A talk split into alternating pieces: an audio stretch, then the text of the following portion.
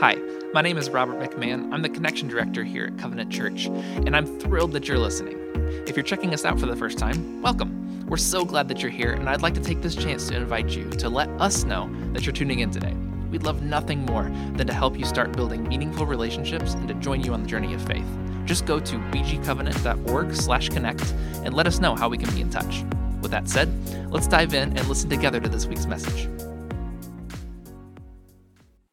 My name is Kyle Burkholder. I'm the pastor here at Covenant Church and just one of the elders that has the great privilege of uh, leading us in our mission to know Jesus and make him known. And today, uh, uh, my privilege is to continue on with our sermon series that we are calling The Way. And essentially, what is happening is Jesus and his disciples are traversing a hostile land. And so today, what we're going to ask is who's hostile here? What we tend to do is see uh, the world in pretty black and white terms, and we see enemies here and, and friends there. And, and what we're going to look at today is there's actually two types of people that are hostile to Jesus. The first are those who intentionally oppose Jesus and obviously reject his teaching and his lordship, and that one's a pretty easy, clear cut one. The second one is where we're going to spend our time.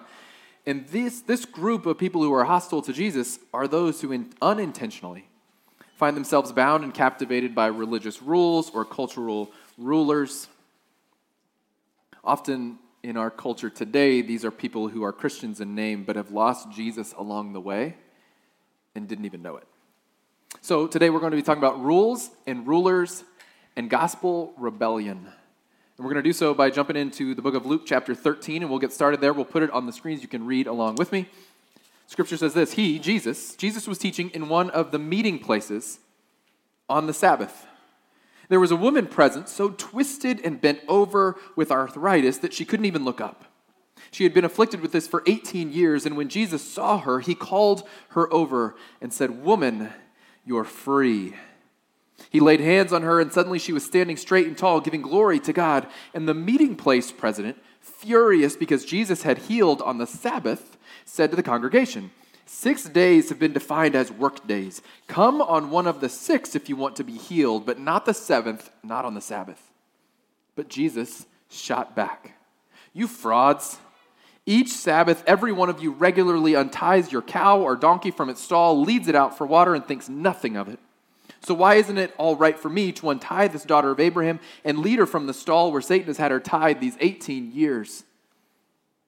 And when he put it that way, his critics were left looking quite silly and red faced. The congregation was delighted and cheered him on. So Jesus is walking through Samaria, and as the Sabbath comes, he finds himself teaching in a synagogue. This is very normal. The way that it would have worked in that day and age is a little different than how we have it. We typically have people that are the regular teacher or preacher at a, a, church. But for a synagogue, they would typically have had whoever the rabbi in town was open up the scroll and teach from that. And so Jesus, having been uh, on the path, stops at this synagogue on this certain day and is the one teaching because he is a rabbi. And so he's allowed to stand in the middle and teach. Now, as we think about what does this look like when Jesus is teaching, our brains kind of go to something similar to this. There's some equivalency where like, well, he must be in the front, and Jesus is wearing the little wireless microphone that Madonna wore back in the 80s, and, and, it, he's, and it doesn't look like that at all. And so let me show you a picture of a first century Jewish synagogue. And so what you're going to see is there's kind of a little squat, almost like a bench looking thing that's where the scripture would have gone. And then those two levels of stone on the outside, those kind of two little steps, that's where people are sitting. And this is about the size of a large living room. And so when we hear that Jesus is teaching on the Sabbath in a synagogue in Samaria, this is maybe the picture we should have. And this is a, a synagogue in uh, Magdala that was unearthed about 15 years ago. And this is as big as it was. So maybe there's 15, maybe there's 18, maybe there's 32 people crammed on those two little steps around Jesus, and he stands in the middle, and they're having a discursive moment. He's, he says something, and someone has a question, and then he says something else, and someone goes, But what about this? And they're having a conversation, and this is how it worked. And so Jesus, in the middle of this square, looks up, and he sees this woman who is so bent she can't look up. She's so broken after 18 years. So he calls her over and he touches her and he heals her. It's miraculous. We don't know what he's teaching, but we know what he's doing. And it says immediately after he does this, the ruler of the synagogue objects, which is sort of surprising for us. Now, this is his job. He is, uh, much like the elders of our church, he is responsible to uphold right doctrine and teaching. And so if Jesus is breaking one of the rules, his job is to point it out.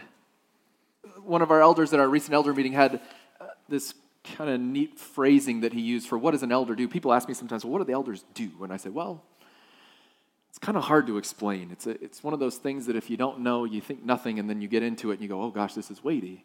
And one of our elders said, We're um, like guards in the watchtower around the walled city, always on the lookout for threats and always on the lookout for, for something that's going to break our unity, for something that's going to lead us astray. And, and sometimes that requires we come down off the guard tower and we're caring for people personally. And sometimes it requires that we make big proclamations, but mostly these are people that have been called to be on the lookout, to be caring, and to be overseeing.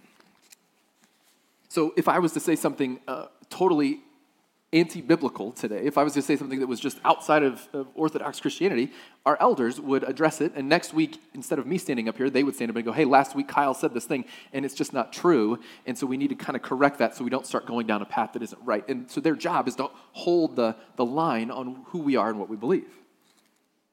So, anyway, this ruler is much in that design. And he jumps up and he reminds the people of the rules. No celebration for the community member, no gratitude for this unexplainably incredible miracle. He says, Don't forget your rules. rules. I'm going to drag you back uh, for the second time in, in, the last few weeks. I'm going to drag you back to the fateful day of September 11, 2001. Some of you remember the events because you kind of lived through them. You were watching on television wherever you were. You were you were experiencing them in, in, real time. Some of you have read about them in a history book, and, and kind of it seems a little fuzzy, but it's close enough. If you were living through that season, there was this really powerful uh, moment that was capt- captured in the phrase, let's roll. A lot of people remember, let's roll. So in the morning, planes are being hijacked. And as these terrorists take over planes, they turn them and they're flying them into buildings. The country is in shock. The country is under attack. And it's all being broadcast live on television. Somewhere near Cleveland, it happens again. And United Flight 93 is hijacked. Passengers of this hijacked plane are then forced into the back of the plane. The hijackers, with box cutters, force them into the back rows of the plane. They stuff them there as they go into the cockpit and begin to turn the plane back east. The passengers realize that something is terribly wrong, and this is the day where there were phones built into the back of the airplane seat, and they begin to pick up the phones and try to dial out. They get a hold of an operator for the phone management kind of company, and this operator alerts them to what's really happening. Yes, you're being hijacked, but there's this bigger thing happening. These planes are being weaponized and they're flying into buildings, and I'm really sorry it's gone this way. Well, these passengers realize that they can either sit back and wait for something to happen or they can make something happen. And it turns out later, as, as you piece together the plot that was there, this was the plane that was bound for the White House or the Capitol, depending on where they found favorable airspace. So the passengers in the back of the plane, they gathered and they, they took a vote as to what they should do and they whisper and they're quietly voting on what are we going to do? We can't let this happen. The operator says it's happening everywhere. They recite the Lord's Prayer, they recite Psalm 23, and then Todd Beamer, who has been on the phone with the operator, he sets the phone down, doesn't hang it up, but he sets the phone down. And the operator hears him say, Let's roll. And after that, there's a commotion and there's screaming and there's fighting you can listen to the recording of the cockpit recorder. It's chilling.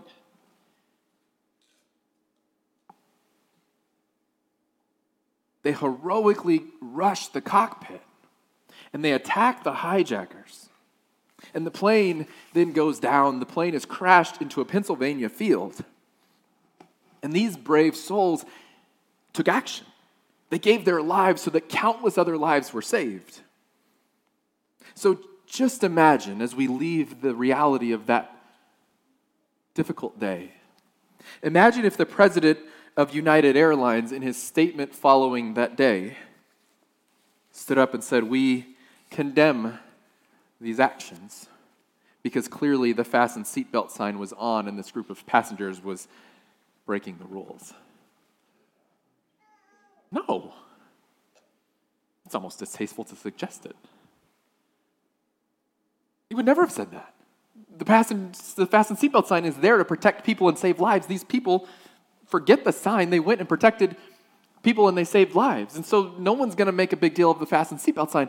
And yet, this is what's happening in this synagogue where this woman who has been suffering for 18 years is miraculously healed. And the ruler says, But the fasten seatbelt sign was on. You can't do this on, on Saturday. You have to wait. To which I say, Jesus ignores the seatbelt sign in life. Rules exist to serve the larger will of God. We don't exist to serve the rules. When we say the will of God, that's a loaded word. In, in, your scripture, will either means plan or desire. It's either God's plan, these events will happen, or his desire. I want this person to do this thing. You should lean in right here. Go help that person. Go minister here. There's a desire, and then there's a, the overarching plan.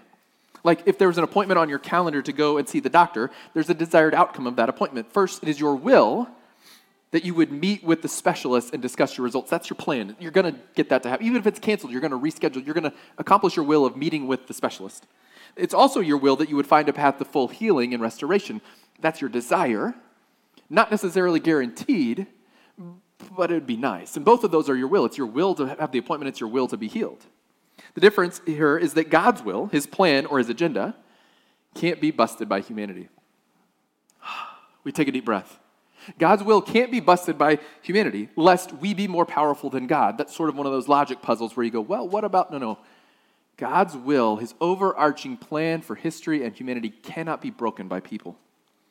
But his desires in the moment can.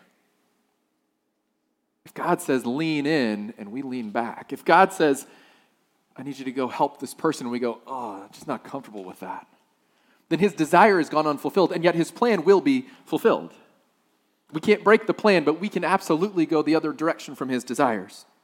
So if his plan is that Kyle will be saved and that Ken will be the one that leads me there, whether Ken fulfills God's desire, God's plan is going to be accomplished. God is going to find a way to, to get me into the world of salvation, whether Ken decides to participate or not.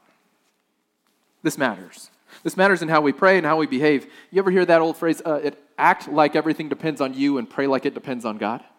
Usually, those cutesy phrases that end up cross stitching on somebody's wall, I don't like those because usually they're not really true. This one actually is pretty true.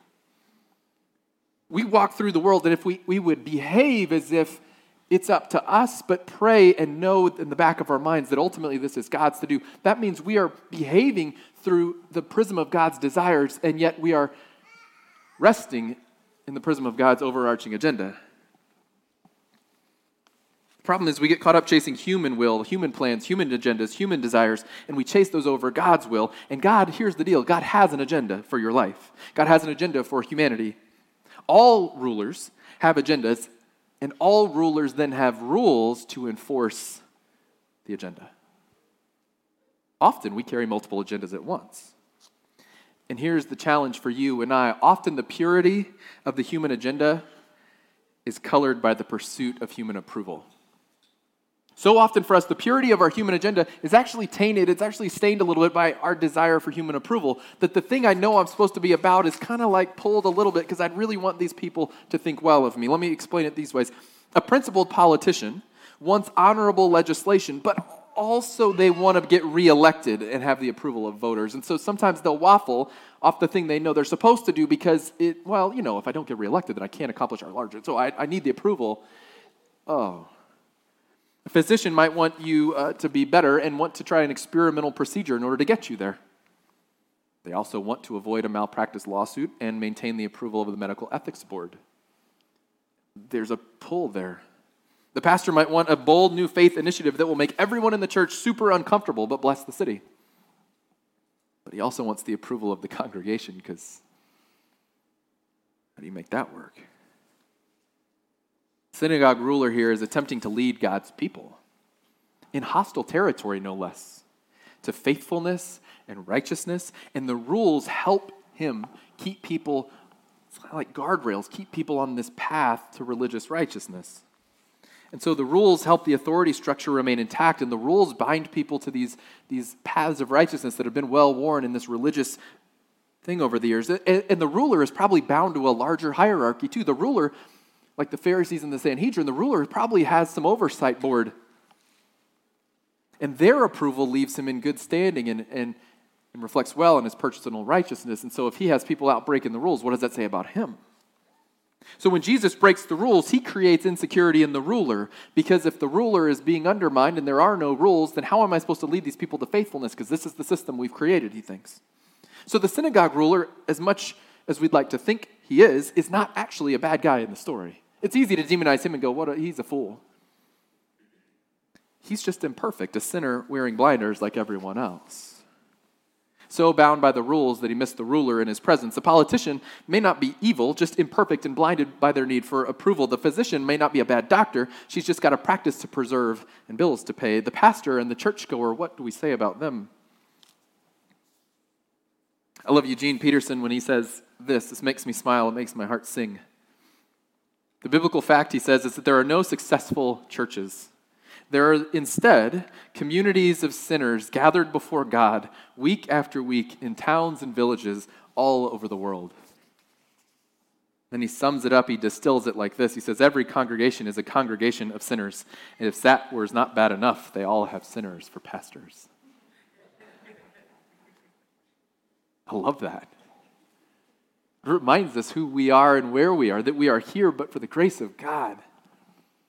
And we aren't capital S sinners. That's not the scarlet letter we wear. We are capital S saints because he has found us and called us into himself. And yet, all blinded by our imperfection, all kind of walk in this path towards Christ's likeness. We are all fallen and imperfect and sort of incapable of getting it right every time. What's my point? Acknowledging our propensity for brokenness is one of the most important things we can do. Recognizing that we can't recognize our approval agendas is like the key to getting this whole thing right. That's why we do it together. It's why we're called into community so that we can look at each other, we can be in each other's lives, we can begin to speak into each other with truth and with love. That's why we at Covenant Church don't have an all powerful senior pastor who makes all of our decisions. I may be called pastor, but pastor's sort of the same as elder, and I'm just one of seven elders. And, and part of the reason I was drawn to this community is we have a strong governance by eldership, which means I don't show up and say, here's where we're going. I show up and say, I'm submitting to you, and they show up and say, I'm submitting to you.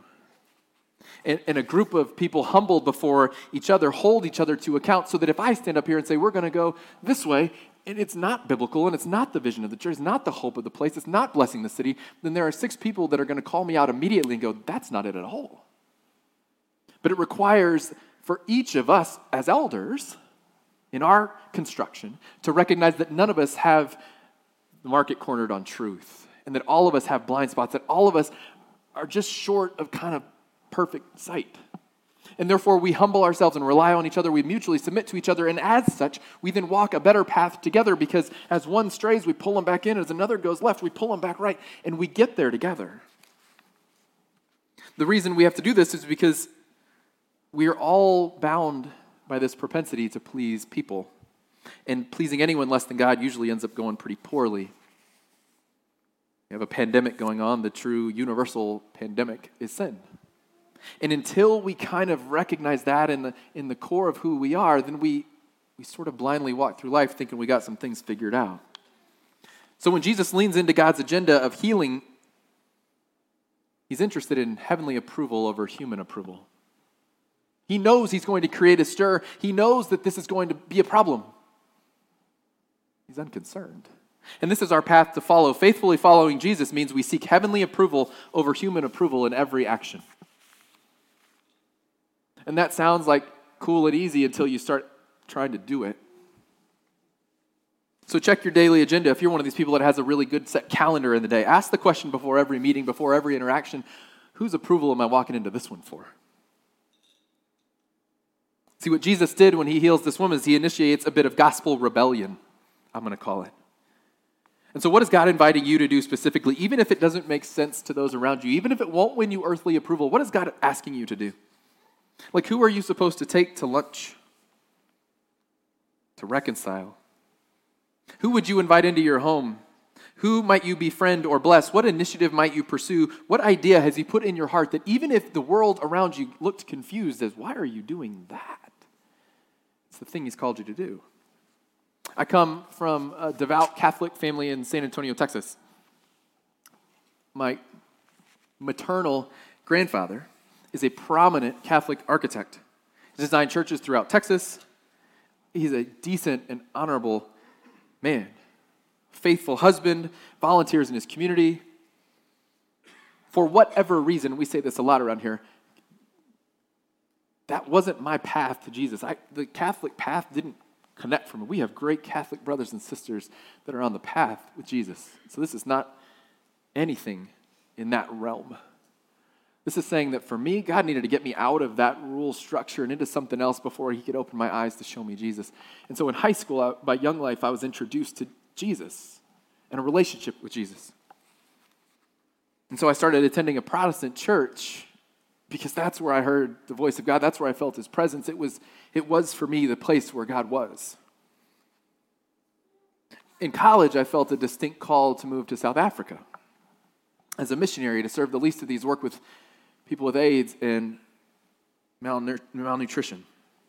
So I began to tell my family and friends, this is weird for me. When, when my Protestant pastor said, I think you're being called to be a missionary, I said, I don't know what that means. Is that like a priest or a nun? Because I don't know which one it is. And he was like, it's kind of something different. I didn't know. Like, I just didn't have a context for it. So I tell my family, I make my kind of big announcement. This is what I think I'm supposed to go do. And they're like, well, this is kind of insane. And I went, yeah, I know, but here I go. And people would want to talk about it or ask me questions, and I, I, I understood that. It's kind of a strange thing to do. My maternal grandparents asked me out to dinner, which I thought was kind of nice. They took me to the nicest steakhouse in town, which I'd never been to.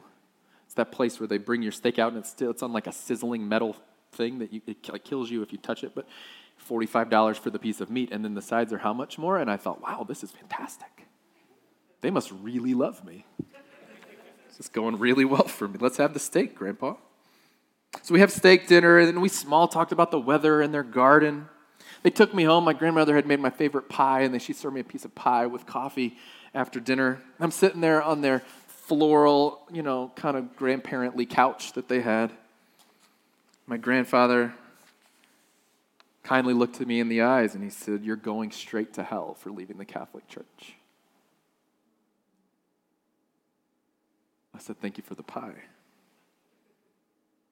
Sorry to see it, he said. Um, we're not going to support you at all. And frankly, you're a, you're a beacon of shame for our family that you've left the Catholic Church. I calmly appealed to the mercy work I was going to do. I reminded him that we shared Jesus, that, that there was no real difference, that there were some ways that we displayed our faith differently, but I wasn't, wasn't opposed to what he was in. I just God had built this other path, but we shared Jesus. Jesus is the common link here. He said, That's nice of you to say you're going to burn in eternity. Like the synagogue ruler, he was bound by the rules so far in his denomination that he had missed the ruler. Like I said, he's a decent and honorable and faithful man. But the rules had become too big for him. Jesus said in Mark chapter 2 the Sabbath was made for man, not man for the Sabbath. What does he mean? He means the rule of Sabbath existed to guide people back to God, that the rules God has created exist to guide people back to God.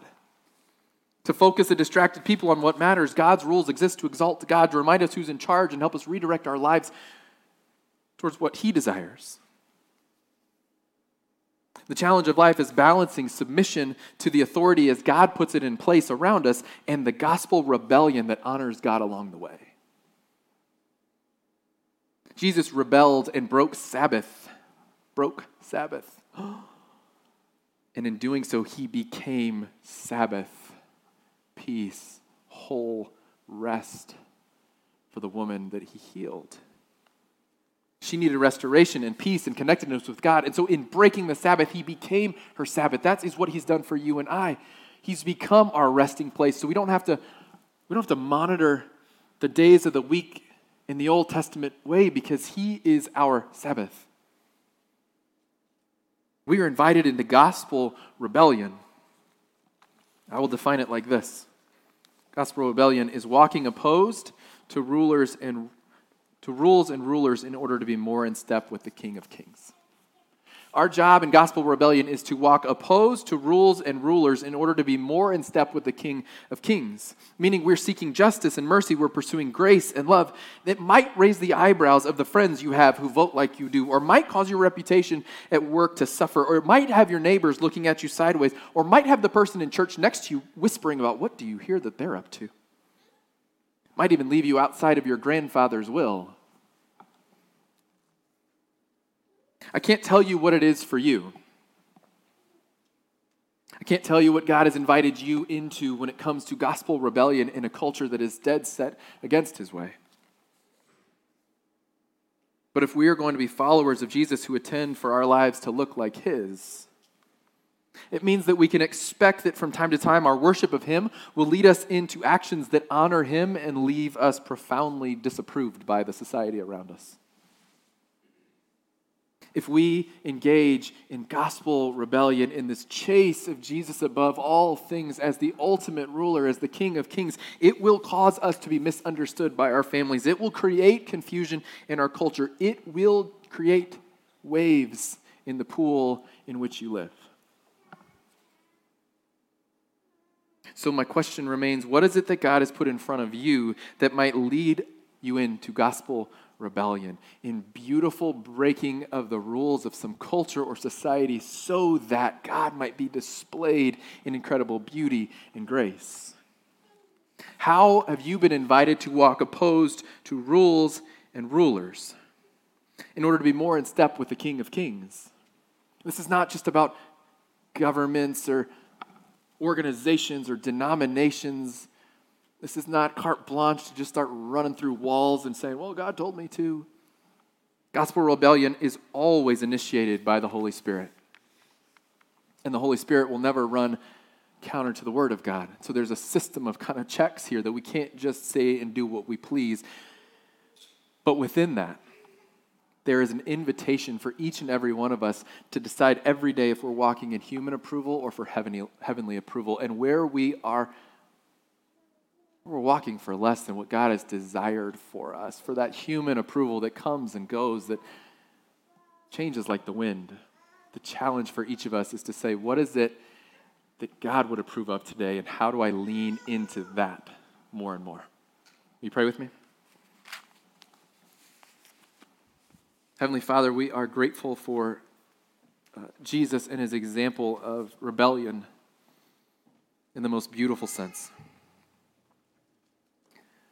Father, the great challenge of our days is not only that it's difficult to navigate a, a modern, sophisticated, ever changing world, but it's difficult to do it and not be secretly hoping that everybody looks at us and smiles and nods their head.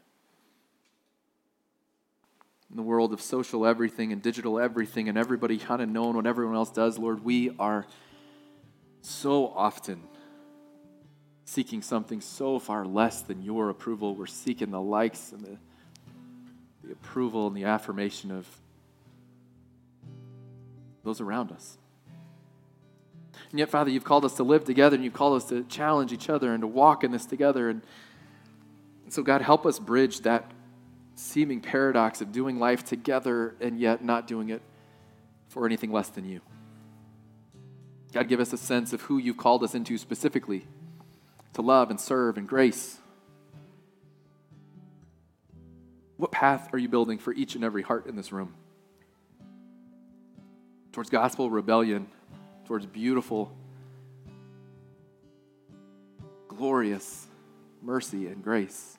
My prayer, finally, Lord, is that you would give each heart in here not only clarity as to where you're calling us to swim upstream, but you would give us courage to do it when the time comes. Thank you for Jesus. Thank you for his example. Thank you for salvation that we find in him. I pray in his name. Amen. Hi again. Just a reminder to let us know that you're listening by heading over to bgcovenant.org/connect. If you're ready to be known, we'd love to know you. And we hope you'll join us soon. every Sunday, in person or online. Thanks for listening.